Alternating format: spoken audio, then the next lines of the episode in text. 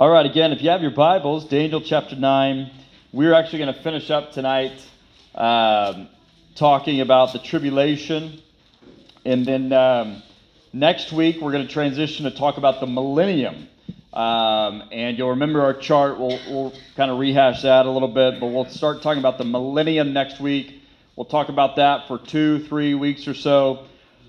And then as we wrap up the semester here in a few weeks or a month or so, we'll kind of do a big summary, and then after the holidays, we'll dive into Revelation, and you'll see when we dive into Revelation why I've tried to hold off a little bit and try to lay this as a groundwork for us.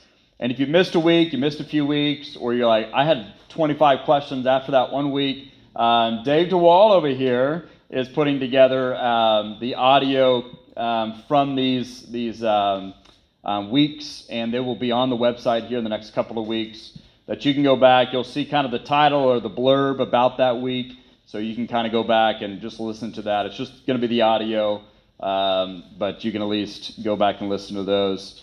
And so Daniel chapter 9, we're going to try to wrap up the tribulation a little bit here tonight. But just to recap from last week, we talked about Mount Ebal and Mount Gerizim.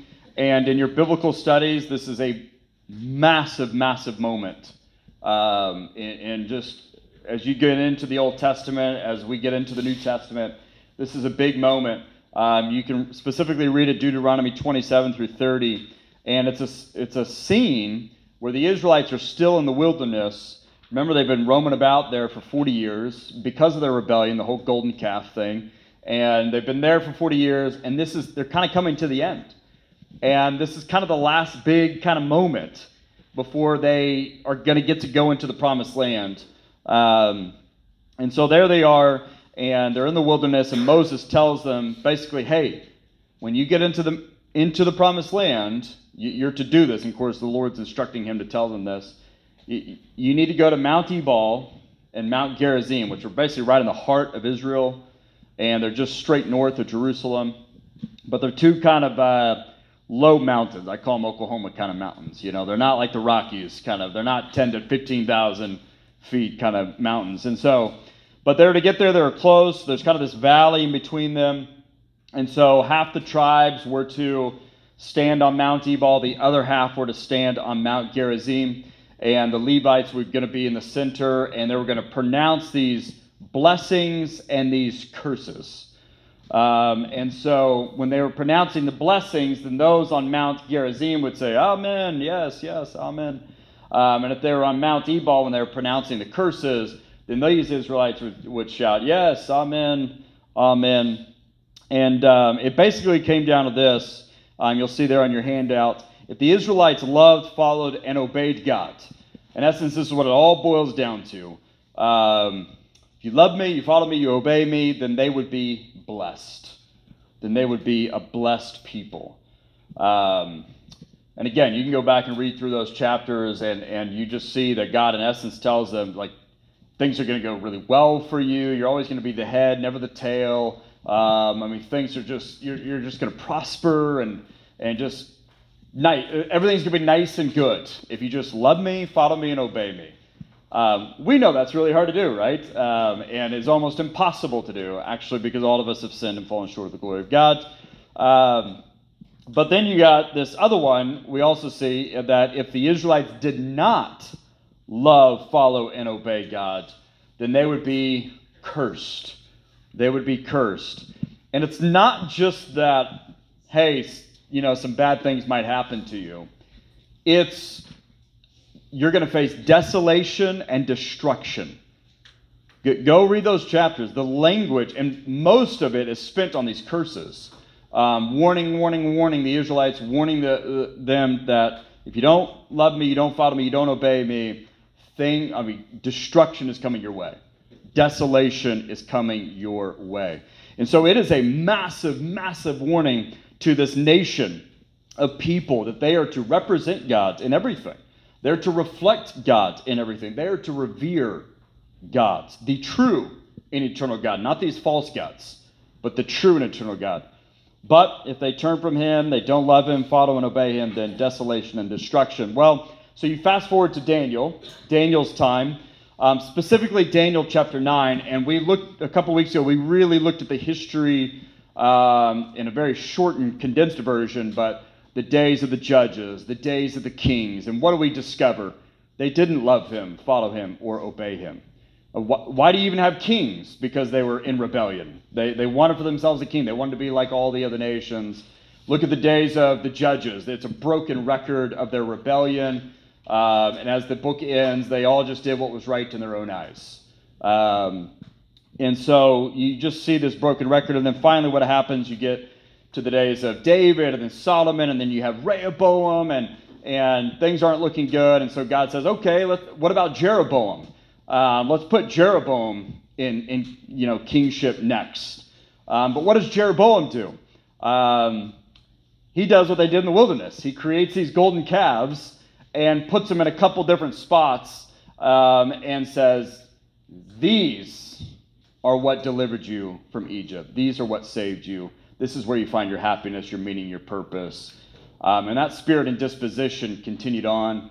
And so right after that, that's when you have the whole nation of Israel splits. 10 of the tribes go north, 2 of the tribes go south. And then we see the days of the kings.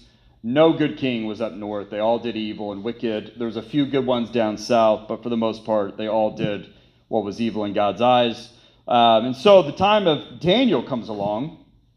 Israel's divided. The north has been exiled already. And now even in the days of Daniel, Daniel has seen his homeland been taken over. He's now become an exile himself, and he's seen the city of Jerusalem and all of its glory, right? And think about the days of Solomon when they finished the temple and everything, like destroyed, the city of Jerusalem destroyed, and all these people taken out of their home, right? It'd be like Texas, for example. Sorry if you're from Texas. Don't worry, my dad's from Texas, so I got a little bit of blood from down there. But imagine, though, you're from Oklahoma. This is your homeland for centuries upon centuries upon centuries. And then Texans come in, and they just take over Oklahoma, destroy Oklahoma City, the capital. They burn things down, and then they take you captive down to West Texas or something like that, right, to live all your days of your life. Outside Midland, Odessa, and sorry, that's where my dad grew up in that area. Anyways, so this is what it was, and they took them out and everything like that. So here they are in exile. Everything's been destroyed. Everything's broken. They're in a foreign land, and the things that Moses talked about right here, that God warned them centuries before in the wilderness, before we even got to the nation of Israel as far as land, geopolitical kind of stuff goes. All the things that Moses talked about had come true in Daniel's day, literally were coming true in his day, and were going to continue to come true. And so he's writing about events that have come to pass or coming to pass and that which will come to pass. Why? Because of their failure to represent God, reflect God, and revere God. The reason Daniel is in a land not his own, along with all his fellow Jews, is because they failed this right here. They didn't love him, follow him, or obey him. And so at the time of Daniel 9, though, the Israelites are 1 year away from being allowed by Persia, by Cyrus, to go back to Israel, back specifically to Jerusalem. This is where you get the Ezra and Nehemiahs of the world, if you go back and read those books. And so they're 1 year away because when Babylon came in and took over Judah and everything like that, not long later, within decades, Persia takes over. Cyrus the king comes in. He kind of is the new king. They're the new ruling power. And they say, hey, we need a moral campaign here. Let's let some of these people let's respect their laws. Let's respect their religions and kind of throw them a bone here. And so that's in essence what happens. Cyrus lets some of them go back to Jerusalem and go back to Judea. And what do they find? Things are not like they once were. I don't know if you ever saw the Back to the Future movies. Did you guys ever see that? Back to the Future 2. They go to the future, and then they come back, and Biff has changed everything, and it's not what it once was. Something's gone awry, and it looks terrible. And that's, in essence, what happens as you read through Ezra and Nehemiah, and you find out it's not just the facilities, it's not just the landscape, but the people have become not what they once were or should have been. And so they try to rebuild it. They try to rebuild the walls and the temple and everything like that. And then they get it done. And it's like, all right, what do we think? And then you have that generation that remembers what it once was. And they're like, hey, this isn't like the good old days. You know, this is not like the glory of old. It's a shell of itself. And so they're just kind of left like, okay, what's going on here? But a year before that, you have Daniel chapter 9. And Daniel is praying and pleading for the Lord to forgive his people. Daniel 9 starts off with this admission and confession. He is torn inside. He's weeping. It's just kind of a sad situation. But why? I mean, why is he pleading and praying this? Well, just look at Daniel 9, verse 11. The reason is because all Israel has transgressed your law. All Israel, not just one of us, not just some of us, but all Israel, the south and the north, has transgressed your law and turned aside. What? Refusing to obey your voice. And hear this. And the curse, think Mount Ebal, and the curse and the oath that are written in the law of Moses, Daniel's thinking Deuteronomy 27 through 30 here, the curse and the oath that are written in the law of Moses, the servant of God, have been poured out upon us. So the things that Moses was warning against, really the Lord through Moses was warning against, he's saying these things have been poured out upon us because we have sinned against him.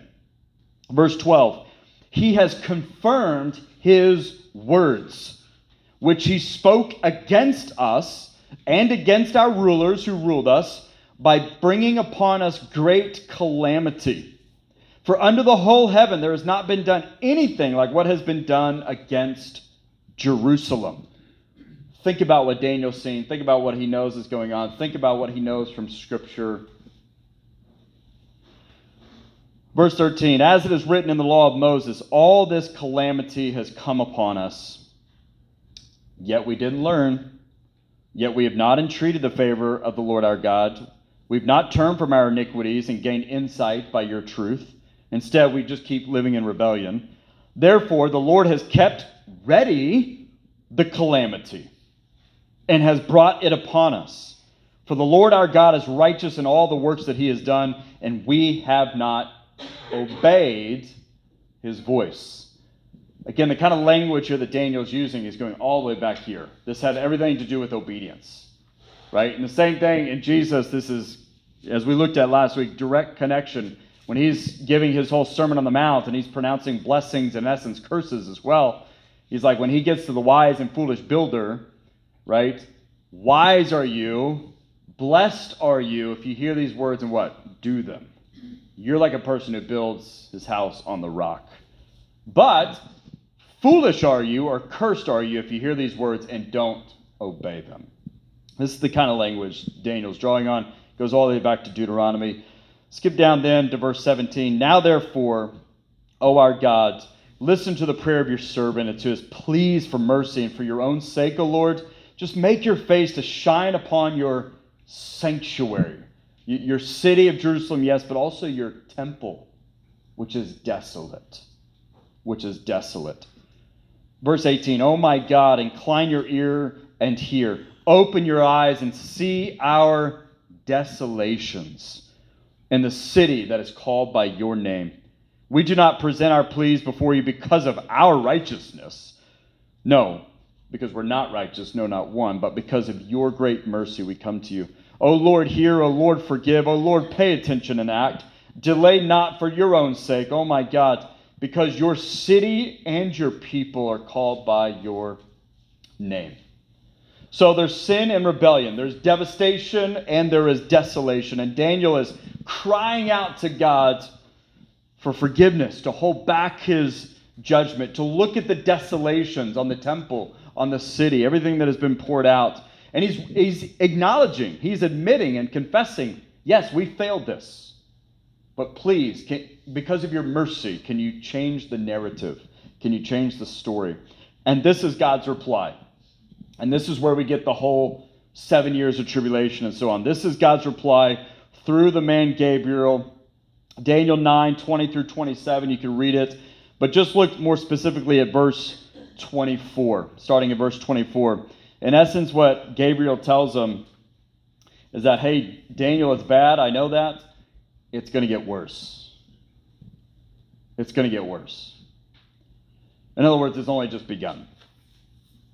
Verse 24, 70 weeks are decreed about your people and your holy city.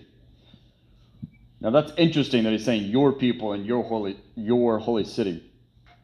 But these 70 weeks have been decreed about your people and your holy city. So specifically about physical Israel and physical Jerusalem and the physical temple. So 70 weeks are decreed about your people and your holy city. For what purpose? Why is this decree coming? To finish the transgression. To finish it. To put an end to sin. To atone for iniquity. To bring in or to introduce or to create, in a way, everlasting righteousness. To seal both vision and prophet, and to anoint a most holy place. That's why the 70 weeks are decreed. For those reasons just right there. The purpose is huge, huge, huge, huge. And so as we saw last week, most scholars have figured out that 69 weeks passed from the time of the announcement of the building of the temple of the city, the days of Nehemiah, Ezra. 69 weeks passed to the death, burial, and resurrection of Jesus. One source put it this way. God said that 70 weeks have been determined. But with the death of the Messiah, we only have 69 weeks accounted for. This leaves one 7-year period to be fulfilled to finish the transgression, put an end to sin, so on and so forth. And this final 7-year period is what we call the tribulation, the time when God finishes judging physical Israel, physical Jerusalem, as Gabriel told Daniel. So as you see there in your notes, the 77 or the 70 weeks of years, as you see that language, the sevens are groups of years. So 77s would be 490 years. And so what scholars are saying is that if you look at the timeline and everything from when it's announced of the rebuilding of the temple and the city of Jerusalem to Jesus' death, it's 483 years, leaving 7 years. And the final, this is your next point, the final 7-year period is what we call this tribulation, or the time when God finishes judging physical Israel. In other words, to finish the transgression. Again, that goes back all the way here to this. So the debate is, though, where all the debate arises is what we think of with this 7-year tribulation on Israel as described by Daniel. The debate is, has it already happened? Is it symbolically happening right now, or will it literally happen in the future? So more specifically, is it a 7-year tribulation unique to physical Israel in the days of Daniel or the days of Jesus, hundreds of years later? Or is it unique to physical Israel today? Or is it applicable to the whole world, this 7 years of tribulation? Or is it somehow related to all of that? This is where you get all the debates and everything like that. That's what we need to answer, though. Now, last week, I began to argue that I believe the immediate application and the ultimate purpose of the 70 weeks of Daniel 9 has already been fulfilled. Couple key words in there. The immediate application and the ultimate purpose of those 70 weeks has already been fulfilled. That doesn't mean there's also not a future application. We'll look at it in just a minute. But specifically, I'm talking about how it's already been fulfilled in the arrival of Jesus. His life, his birth, his life, ministry, death, burial, and resurrection, and ascension. And the destruction and desolation of the physical temple and physical Jerusalem in 70 AD. And you say, well, how in the world, how so? Well, again, let's just take Luke's gospel, for example, Luke 19. So if you have your Bibles, you can look over there to Luke 19. There's so much here, so much in the whole book of Luke. But Luke 19, just to set the setting for you, you have Jesus riding on the donkey, coming down the Mount of Olives. And the Mount of Olives is just like this nice little hill. And if you see, I mean, you can go Google pictures of Jerusalem when you get home, and you'll see the Mount of Olives just right there. I mean, it's just coming down into Jerusalem. It would have been coming down right really to where Herod's temple and all that kind of stuff was. I mean, this was like the big moment right here. So Jesus is coming down the Mount of Olives on this donkey, as we see in Luke 19, 37 into 40. And everybody around him is shouting and jumping up and down for joy. Literally, Luke says they're like joyfully shouting, Hosanna, Hosanna, blessed is he who comes in the name of the Lord. We call this what? The triumphal entry, right? We look at this, you know, around Easter time and everything like that. This is kind of the event that kind of kickstarts that last week that Jesus was on earth before his death and so on. And so Jesus is on the donkey riding down the Mount of Olives, and there's all these people gathered there. If you look at John's gospel, the word was spreading about Lazarus coming back from the dead, right? Remember, Lazarus was brought back from the dead, so everybody's just gathering to, you know, they want to see what's going to happen, you know. And so you need to place yourself in their shoes. They're full of joy because, why? Well, if you're a Jew in that day and you believe this is the Messiah, the anointed one, and he's coming down into physical Jerusalem, and he's heading towards the physical temple, and you know all the history, the days of Daniel, the days of the exile, you know the days of Solomon, you know all that history and what you've been anticipating since the days of Daniel and Ezra and Nehemiah and so on. What you are thinking at this point is that the Messiah is coming to restore not just the glory of God like the days of old, but a greater glory. To what? To physical Jerusalem and to the physical temple. In order to elevate the nation of Israel, God's people, to supremacy over the cosmos at this point. So you're super excited. Like this is, you know, after they finished in the days of Ezra and Nehemiah about building the temple and the city, and people are like, this isn't like what it once was. We're still waiting for something else down the line. This is it. This is the moment. So they're just jumping up and down for joy. They think this is it. God's going to deliver them from the hands of Rome. They're going to live happily ever after. God's glory is going to fill the temple again and the city again, and all is going to be nice and pleasant. What is Jesus' response while this is going on?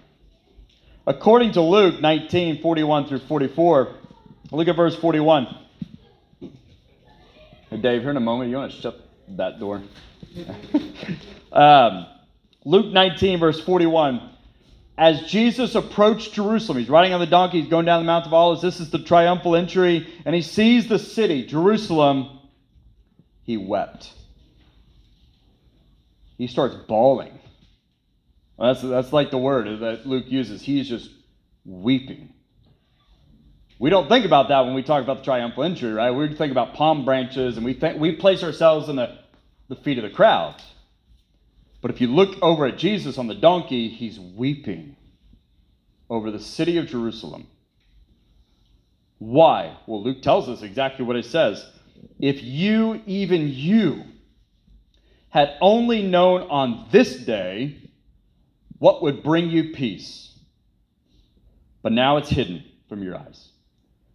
And the days will come upon you, city of Jerusalem, even the temple itself, when your enemies will build an embankment against you, and they'll encircle you, and they'll hem you in on every side. They'll dash you to the ground, you and the children within your walls, and they will not leave one stone on another. Why? Because you did not recognize the time of Yahweh himself, God himself, coming to you. You didn't recognize Emmanuel. You denied him. You lived in disbelief. You lived in rebellion. You did what you were doing all the way back here. You didn't love him. You didn't follow him. You didn't obey him. You didn't even receive him. And so what's he saying?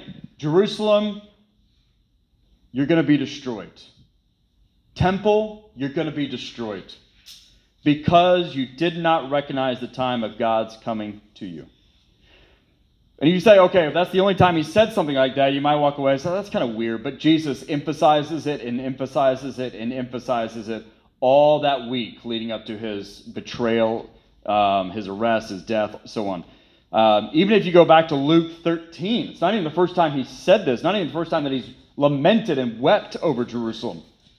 You go all the way back to Luke 13, verse 31 through 35, specifically 34 and 35. Jesus says this, Jerusalem, Jerusalem, you who kill the prophets, you stone those who were sent to you.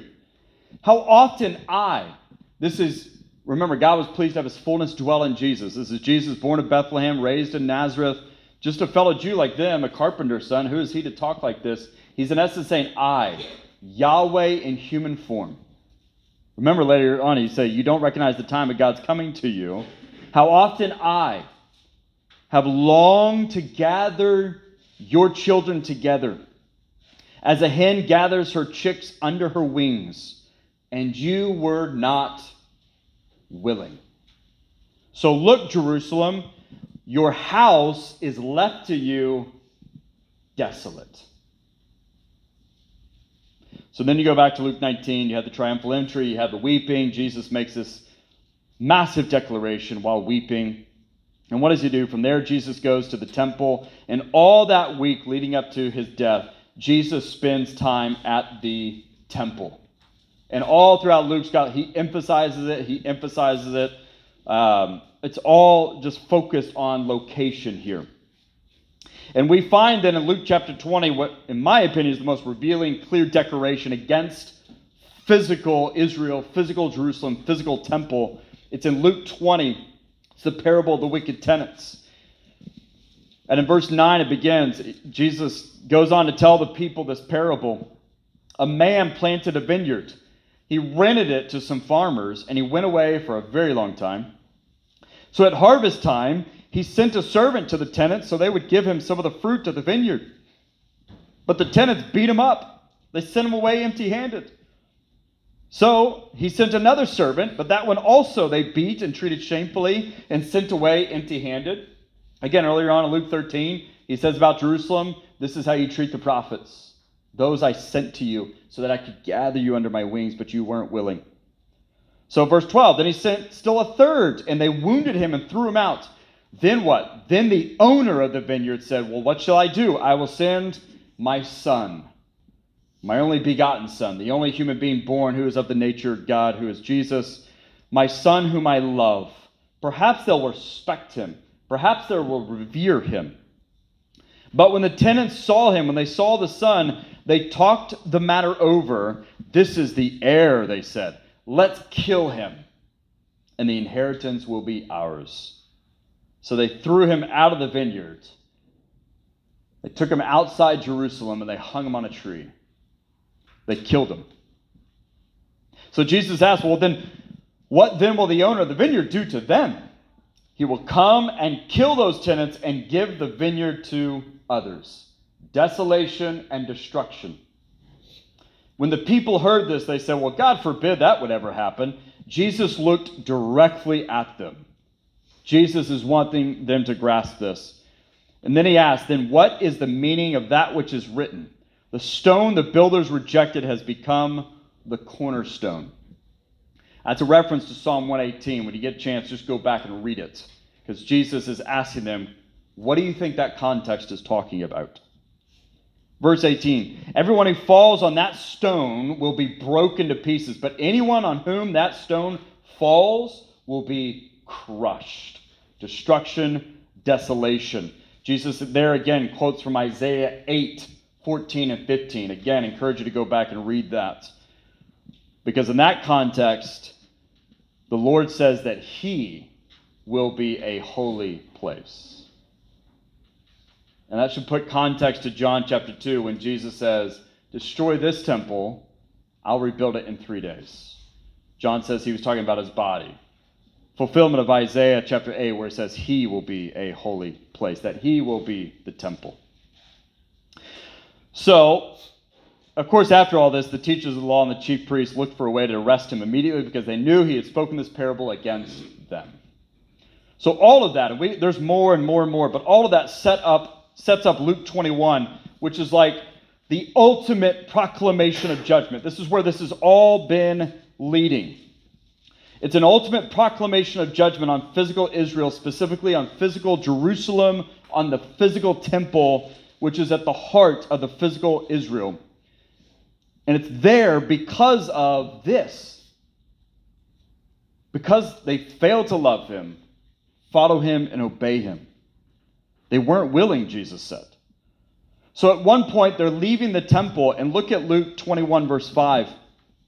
And some of his disciples were remarking about how the temple was adorned with beautiful stones and with gifts dedicated to God. So they stand at stone buildings with this, and they reject God in human form. It's their unbelief. They don't see it. This is why Jesus is saying it's kept from their eyys. So even his disciples are like, they're remarking, wow, look at the temple, look at these stones and how beautiful it is and all these gifts that have been dedicated to God. But Jesus said, as for what you see here, the time will come when not one stone will be left on another. Every one of them will be thrown down. By the way, if you go see Jerusalem today, you can still see some of those stones laying down on the ground. Teacher, they asked later on, verse 7. As we see in Matthew's gospel, they're now on the Mount of Olives when they kind of kick this conversation back up again. Again, on the Mount of Olives, overlooking Jerusalem, specifically overlooking the temple. When will these things happen? What will be the sign that they're about to take place? And at the heart of Jesus' response, the climax of his reply is this. Look down, Luke 21, verse 20. When you see Jerusalem being surrounded by armies, you will know that its desolation is near. Again, what did God promise? You don't love me, you don't follow me, you don't obey me, you can expect desolation and destruction. What did Gabriel promise Daniel? That these 70 weeks are to be decreed to finish the transgression. When you see Jerusalem being surrounded by armies, you will know that its desolation is near. Verse 21, then when that happens, let those who are in Judea flee to the mountains, get out. Let those in the city, let those in Jerusalem get out. Let those in the country not enter the city. When it fell, it was Passover time. You had all these people coming into Jerusalem. Verse 22, why are you saying this, Jesus? For this is the time of punishment in fulfillment of all that has been written. Goes back to Daniel 9, what Gabriel had to say, which goes all the way back to this. Remember the purpose of the 7 years of tribulation in Daniel 9, to finish the transgression. So he says, how dreadful it will be in those days for pregnant women and nursing mothers. There will be great distress in the land and wrath against this people. They will fall by the sword and they will be taken as prisoners to all the nations. Jerusalem will be trampled on by the Gentiles until the times of the Gentiles are fulfilled. As we'll look later on, I believe it's an allusion to the end of all things.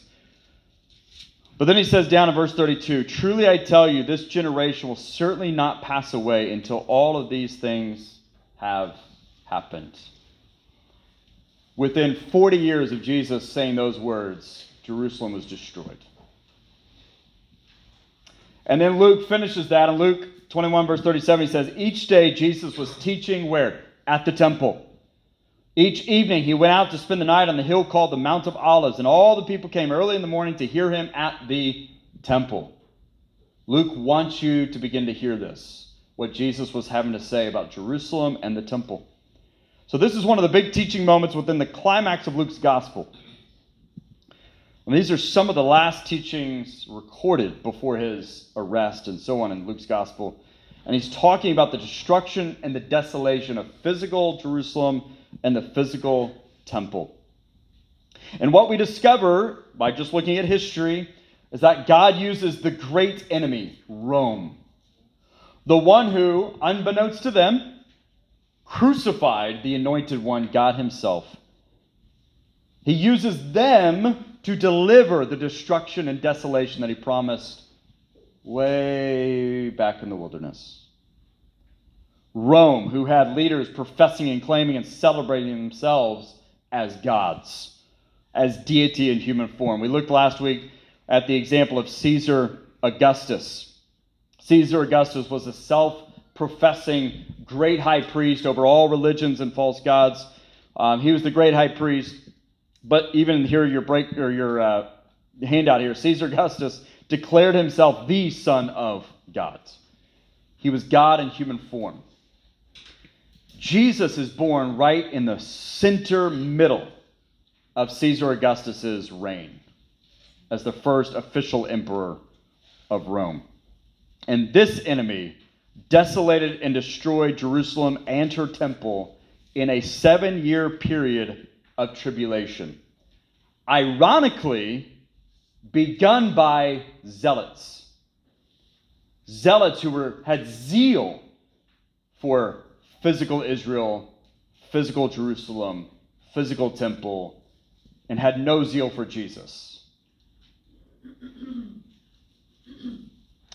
63 AD, the temple, Herod's temple, is officially announced complete. 3 years later, you had the Jewish revolt in 66 AD.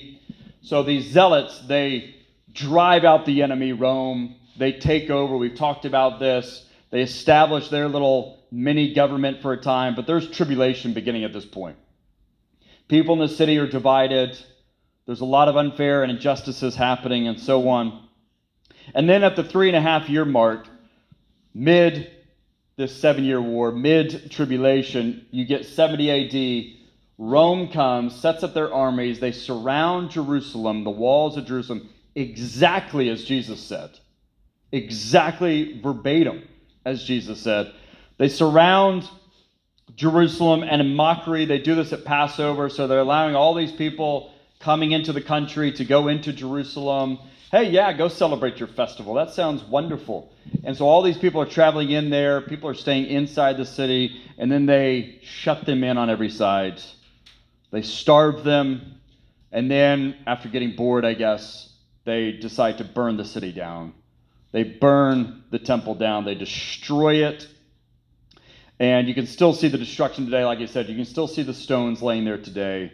And that western wall, the Wailing Wall people gather at, is the only remaining kind of wall left of Herod's temple, destroyed something like 2,000 years ago. But the war did not end there. It officially ended in 73 AD at the siege of Masada. And Rome did, in essence, the same thing. They were all dead when they got there. It was a tragedy. It was terrible. But it officially ended this 7 years of war between Rome, the great enemy, and physical Jerusalem, physical temple, physical Israel. And ever since then, it's never been the same. Ever since then, all you've seen is desolation and destruction. And now a mockery of it. So desolation officially came, putting an end to the way things were. You could honestly say the decrees were fulfilled, the final fulfillment of that transgression. Officially fulfilling all that God said he would do back in the wilderness and affirmed in and through Daniel 9 that he would bring an end to the transgression, and then ultimately announced in and through the person Jesus, who is God himself. And you say, well, why would he do that?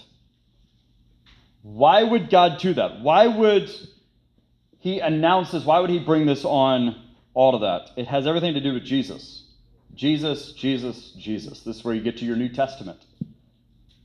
It all comes down to Jesus, who he is, why he came, what he accomplished in and through his death, burial, and resurrection, and the giving of the Holy Spirit. Pentecost is huge.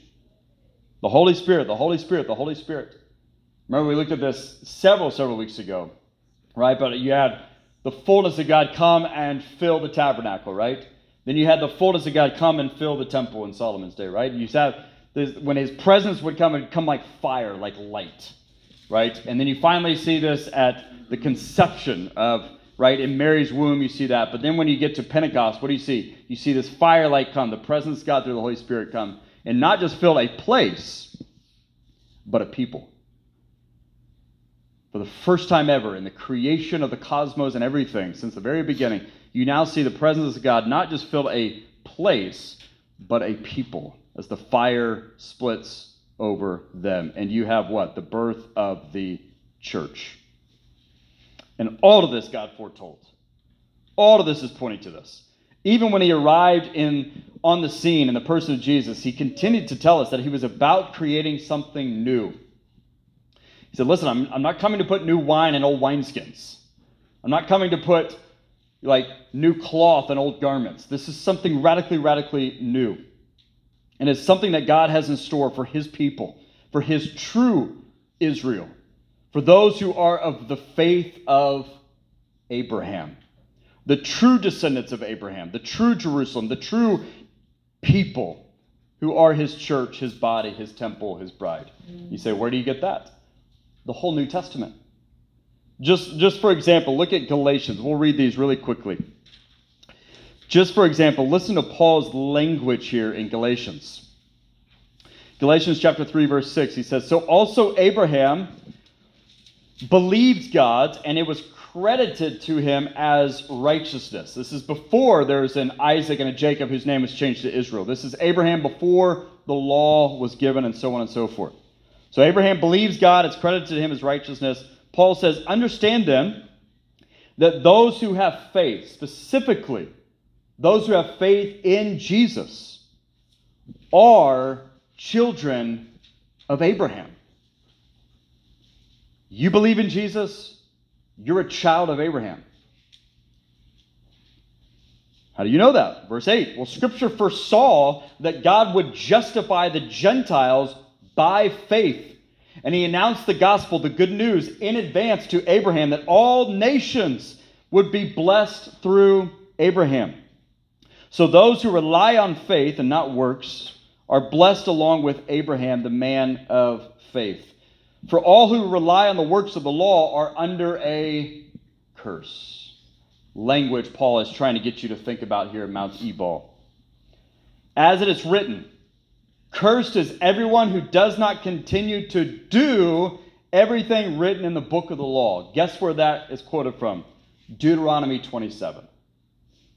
It all goes back, so much goes back to this. Clearly, no one who relies on the law is justified before God, because the righteous will live by faith. The law is not based on faith. On the contrary, it says the person who does these things will live by them. Christ, who is Jesus, redeemed us from the curse of the law by becoming a curse for us. For it's written, cursed is everyone who's hung on a pole or a tree. He redeemed us in order that the blessing given to Abraham might come to the Gentiles through Christ Jesus, so that by faith we might receive the promise of the Spirit. And even in Luke chapter 4, Jesus arrives on the scene. He's in Nazareth, right? He's at the synagogue one day. You'll remember the scene. He gets up and he reads from the scroll of Isaiah. It says, on this day, the Spirit is upon me to announce, freedom to the captives and so on and so forth. After that, he sits down and says, today in your presence, this has been fulfilled. Of course, they're kind of like, hey, what are you talking about? All these kind of things. And Jesus is like, a prophet's without honor in his hometown. And then Jesus brings up Elijah and Elisha and how when they were sent, they went to Gentiles during their time of oppression or need or suffering. Jesus was announcing, I've come for all people. I've come for all the nations. And what was their response to that? They literally took him to the edge of a cliff and wanted to kill him right then and there in Nazareth. You remember this scene? Go look. If you forgot about it, go back and read it, Luke chapter 4. They wanted to kill him right there. Of course, he walks away, and it's really, really cool. But anyways, so you have this going on. So this is what Paul is saying, that he has come for all people. He's come to make a new way. Verse 26, if you skip down, so in Christ Jesus, you are all children of God. No matter where you're born, no matter what your nationality, ethnicity, if you have placed faith in Jesus, in him, you are all children of God, not through your own righteousness or what you've done, but through faith. For all of you are baptized into Christ. You have clothed yourselves with Christ. There is neither Jew nor Gentile in Christ. There's neither slave nor free, nor is there male and female, for you are all one in Christ Jesus. If you belong to Jesus or Christ, then you are Abraham's seed. You are of his lineage. You belong to him. Paul would make this argument also in Romans 2 and Romans 9, that what it means to be true Israel is deeper than just ethnicity. It's deeper than of the flesh. It's something deeper within. So again, later, using Hagar and Sarah as figurative examples, Paul argues this in Galatians 4, verse 21. He says, "Tell me, you who want to be under the law, are you not aware of what the law says? For it's written that Abraham had two sons, one by the slave woman, the other by the free woman. His son by the slave woman was born according to the flesh, but his son by the free woman was born as the result of a divine promise. These things are being taken figuratively," he says. "The women represent two covenants. One covenant is from Mount Sinai, and it bears children who are to be slaves." This is Hagar. Now, Hagar stands for Mount Sinai in Arabia and corresponds to what? The present city of Jerusalem. This was right before the destruction, about 15, 20 years before. It corresponds to the present city of Jerusalem. Why? Because she is in slavery with her children. But the Jerusalem that is above is free. And she is our mother. For it is written, "Be glad, barren women, you who never bore a child. Shout for joy and cry aloud, you who were never in labor, because more are the children of the desolate woman than of her who has a husband. Now you, brothers and sisters, like Isaac, you are children of promise. At that time the son born according to the flesh persecuted the son born by the power of the Spirit." You're born by the power of the Spirit. John says this in John chapter 1. "Those who did receive him, those who believed in him, you were born not of the flesh, but of the Spirit." So because of that, you are like Isaac. You are children of the promise. You are the seed of Abraham. So he says it's the same now. But what does Scripture say? He says, "Get rid of the slave woman and her son, for the slave woman's son will never share in the inheritance with the free woman's son. Therefore, brothers and sisters, we are not children of the slave woman, but of the free woman." And then he goes on to say, "It's for freedom that Christ has set us free. So stand firm then, and do not let yourselves be burdened again by a yoke of slavery." Don't go back to the physical temple. You want to live according to the old covenant? You want to put yourself under the law again? That's what Paul is saying. He had to rebuke Peter for this. Earlier on in Galatians, we read about it. If you want to go back to that old covenant and to the old temple and the sacrifices every day and upholding the law of Mount Sinai, he says, you will what? You'll be cursed because you can't live up to it. But man, God has made a way in and through Jesus. And then just really quickly, I'll finish with this. Ephesians 2, Paul says this elsewhere. And man, he argues this so much.